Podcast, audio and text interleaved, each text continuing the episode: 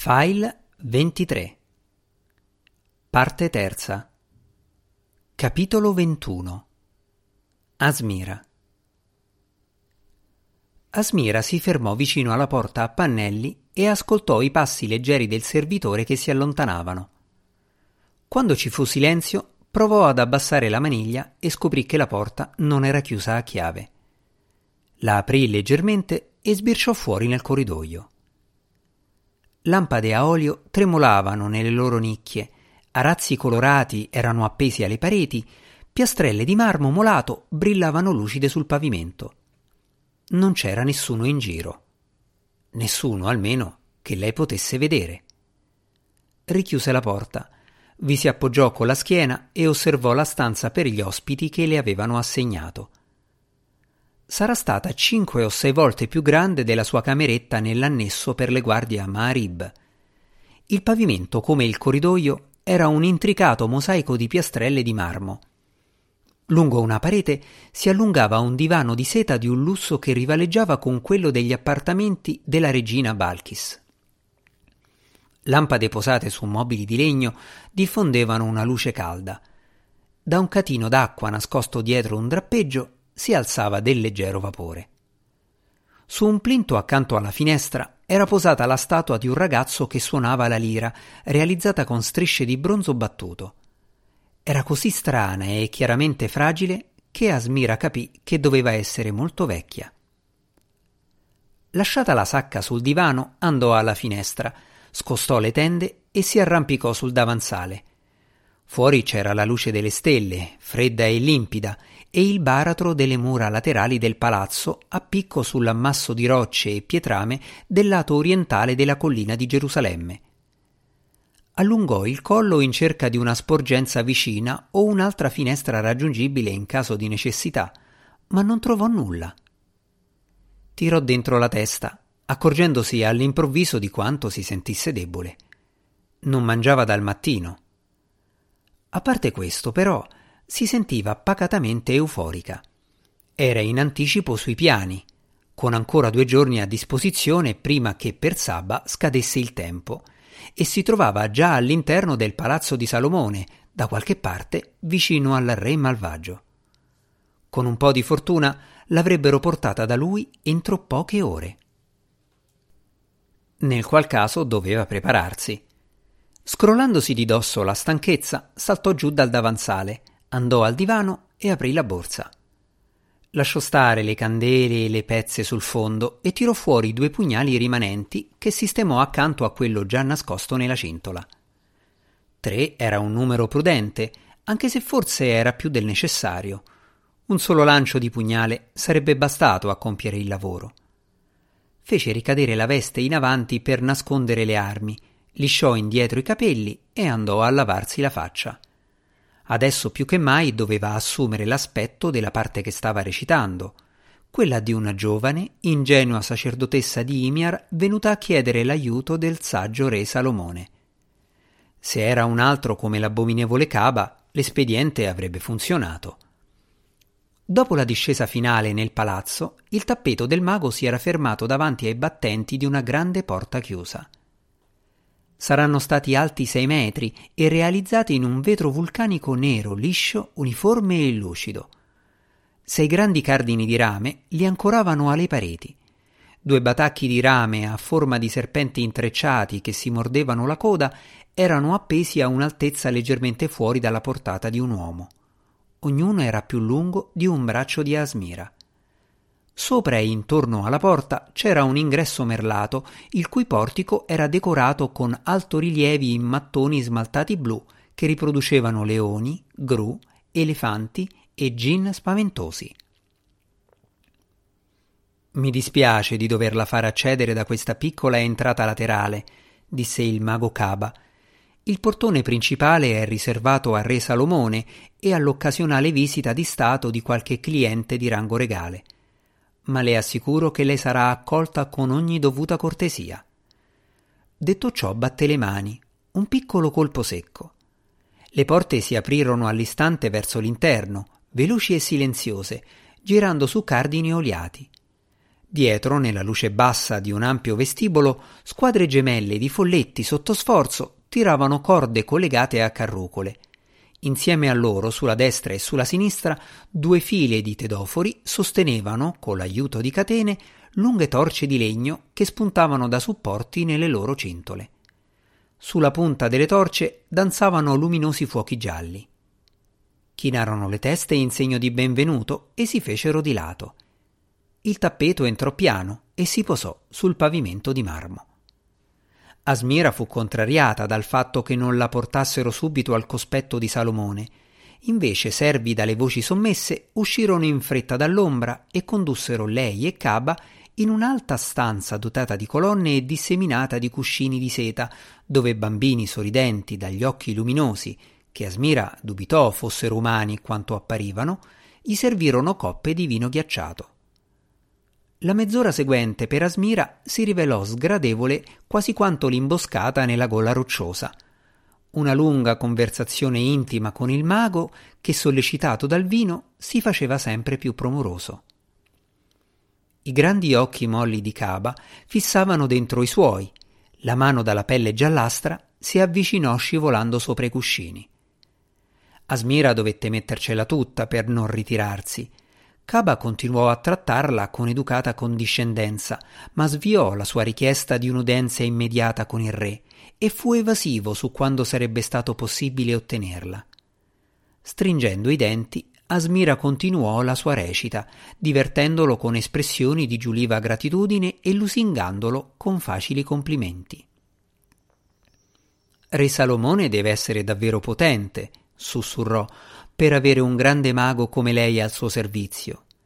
Inclinò di lato la testa e fece finta di bere dalla coppa. Caba grugnì.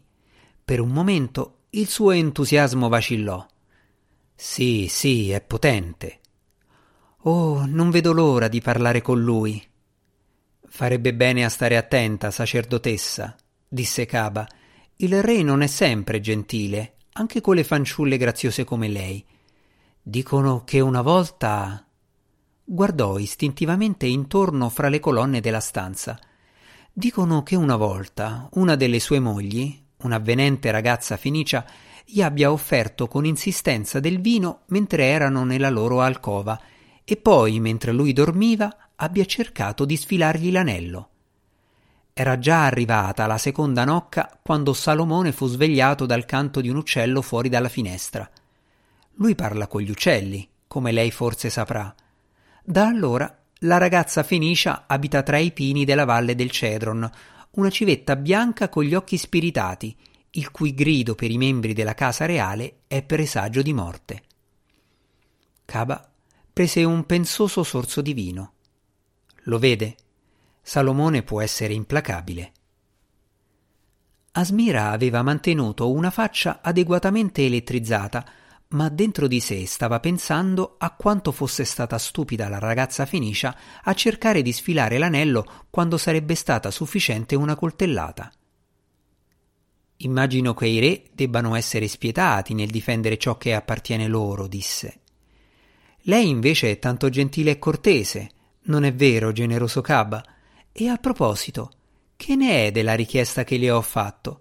Libererai i due demoni che mi hanno salvato la vita? Il mago gettò una mano ossuta per aria sollevando gli occhi al cielo. Sacerdotessa Sirina, lei è inesorabile. Non vuole proprio sentirsi dire di no. E va bene, d'accordo. Non deve aggiungere altro. Congederò quei servi dal mio servizio questa notte stessa. Asmira sbatté le ciglia con finta ammirazione. Me lo sta giurando, Caba? Sì, sì, lo giro sul grande dio Ra e su tutti gli dei di Ombos, purché? disse sporgendosi un po' più vicino e fissandola con i suoi occhi lucidi.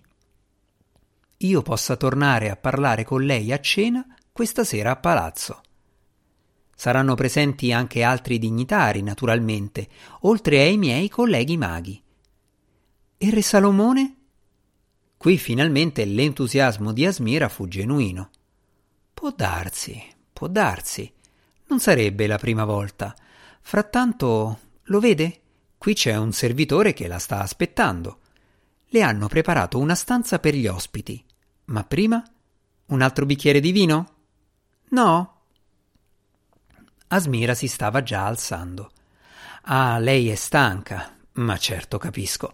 Allora ci vediamo più tardi per cena, disse Caba inchinandosi. Così avremo modo, come credo, di conoscerci meglio. Qualcuno bussò alla porta della camera. Asmira fu subito allerta.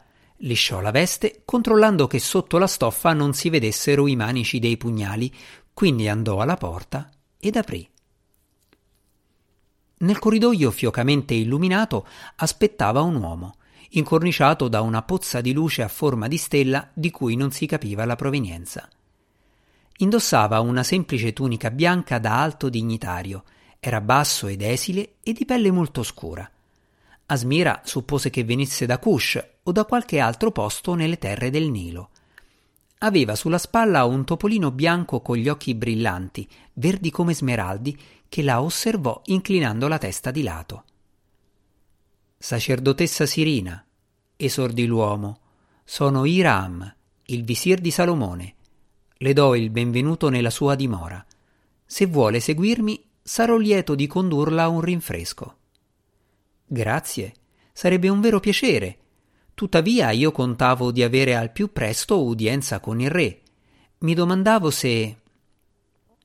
L'uomo esile sorrise desolato e sollevò una mano. Con il tempo tutto è possibile. Per il momento la cena inizierà tra breve nella sala dei maghi. Lei è stata invitata. Indicò in direzione del corridoio. Asmira fece un passo avanti, subito il topolino bianco emise uno squittio allarmato, si sollevò sulle zampe posteriori e pigolò forte qualcosa nell'orecchio del mago. Il visir corrugò la fronte e guardò Asmira con le palpebre a mezz'asta. Mi perdoni, sacerdotessa, disse lentamente. Il mio schiavo, il grande Taibalt, qui presente, dice che sulla sua persona è presente una traccia molto forte di argento. Sulla spalla il topolino si fregò furiosamente i baffi con una zampa. Tybalt dice che gli fa venire da starnutire. Asmira poteva sentire i pugnali d'argento premerle forte in vita. Sorrise. Forse si riferisce a questo. Da sotto la tunica tirò fuori il suo ciondolo d'argento è il simbolo del grande Dio Sole che mi protegge in ogni momento della mia vita. Lo porto al collo da quando sono nata. Il visir aggrottò le sopracciglia. Le dispiacerebbe toglierlo. Potrebbe dare noia agli spiriti quali Tybalt che abbondano nel palazzo. Loro sono sensibili a queste cose. Asmira sorrise. Purtroppo toglierlo significherebbe spezzare il filo della sorte che mi accompagna dalla nascita e rovescerebbe su di me l'ira del Dio Sole. Non avete anche voi questa usanza qui a Gerusalemme? Il mago si strinse nelle spalle. Non sono un esperto, ma credo che gli israeliti venerino qualche altra divinità.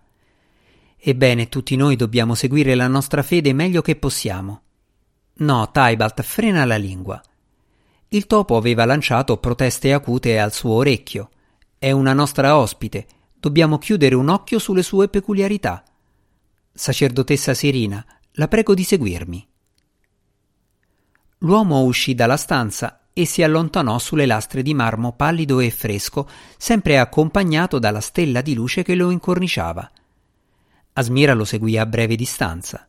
Dalla sua postazione sulla spalla del mago, il topolino dagli occhi verdi continuò a osservarla attento da capo a piedi. Camminarono a lungo attraverso il palazzo, con il mago che zoppicava leggermente sotto la sua lunga tunica bianca e Asmira che gli andava dietro. Attraverso corridoi illuminati da torce, giù per scale di marmo, davanti a finestre affacciate su giardini di alberi scuri, per gallerie grandiose, vuote tranne alcuni plinti su cui facevano mostra di sé i resti di statue antiche, passando Asmira diede un'occhiata alla collezione. Riconobbe opere egizie e certi stili del nord dell'Arabia, mentre altre forme le erano ignote. C'erano sculture di guerrieri, donne, spiriti con teste di animale, battaglie, processioni, braccianti al lavoro nei campi. Il visir notò il suo interesse. Salomone è un collezionista, spiegò, è la sua passione più grande. Studia le vestigia delle civiltà del passato. La vede quella testa monumentale? Appartiene al faraone Tutmose III, presa da una statua colossale che si fece erigere a Canaan, non lontano da qua. Salomone ne ha rinvenuto i frammenti seppelliti nel terreno e li ha fatti portare a Gerusalemme. Al mago, immerso nella sua luce incantata, brillarono gli occhi. Che cosa ne pensa del palazzo, sacerdotessa? Impressionante, non è vero? È davvero ampio, più grande della dimora della regina di Imiar, anche se non altrettanto bello. Il visir rise. Anche il palazzo della sua regina è stato costruito in una sola notte come questo. Salomone desiderava che la sua residenza superasse le glorie dell'antica Babilonia. E che cosa ha fatto? Ha convocato lo spirito dell'anello. Lo spirito ha ordinato a novemila gin di comparire. Ognuno portava un secchio e una pala e volava su ali di farfalla, così che il rumore delle loro fatiche non destasse le mogli nell'arem accampato sotto la collina. Al sorgere dell'alba è stato posato l'ultimo mattone e dalle fontane nei giardini ha iniziato a zampillare acqua. Salomone ha fatto colazione tra gli alberi di arance portati dalle terre orientali. È stato da subito un luogo di meraviglie, una cosa mai vista prima al mondo.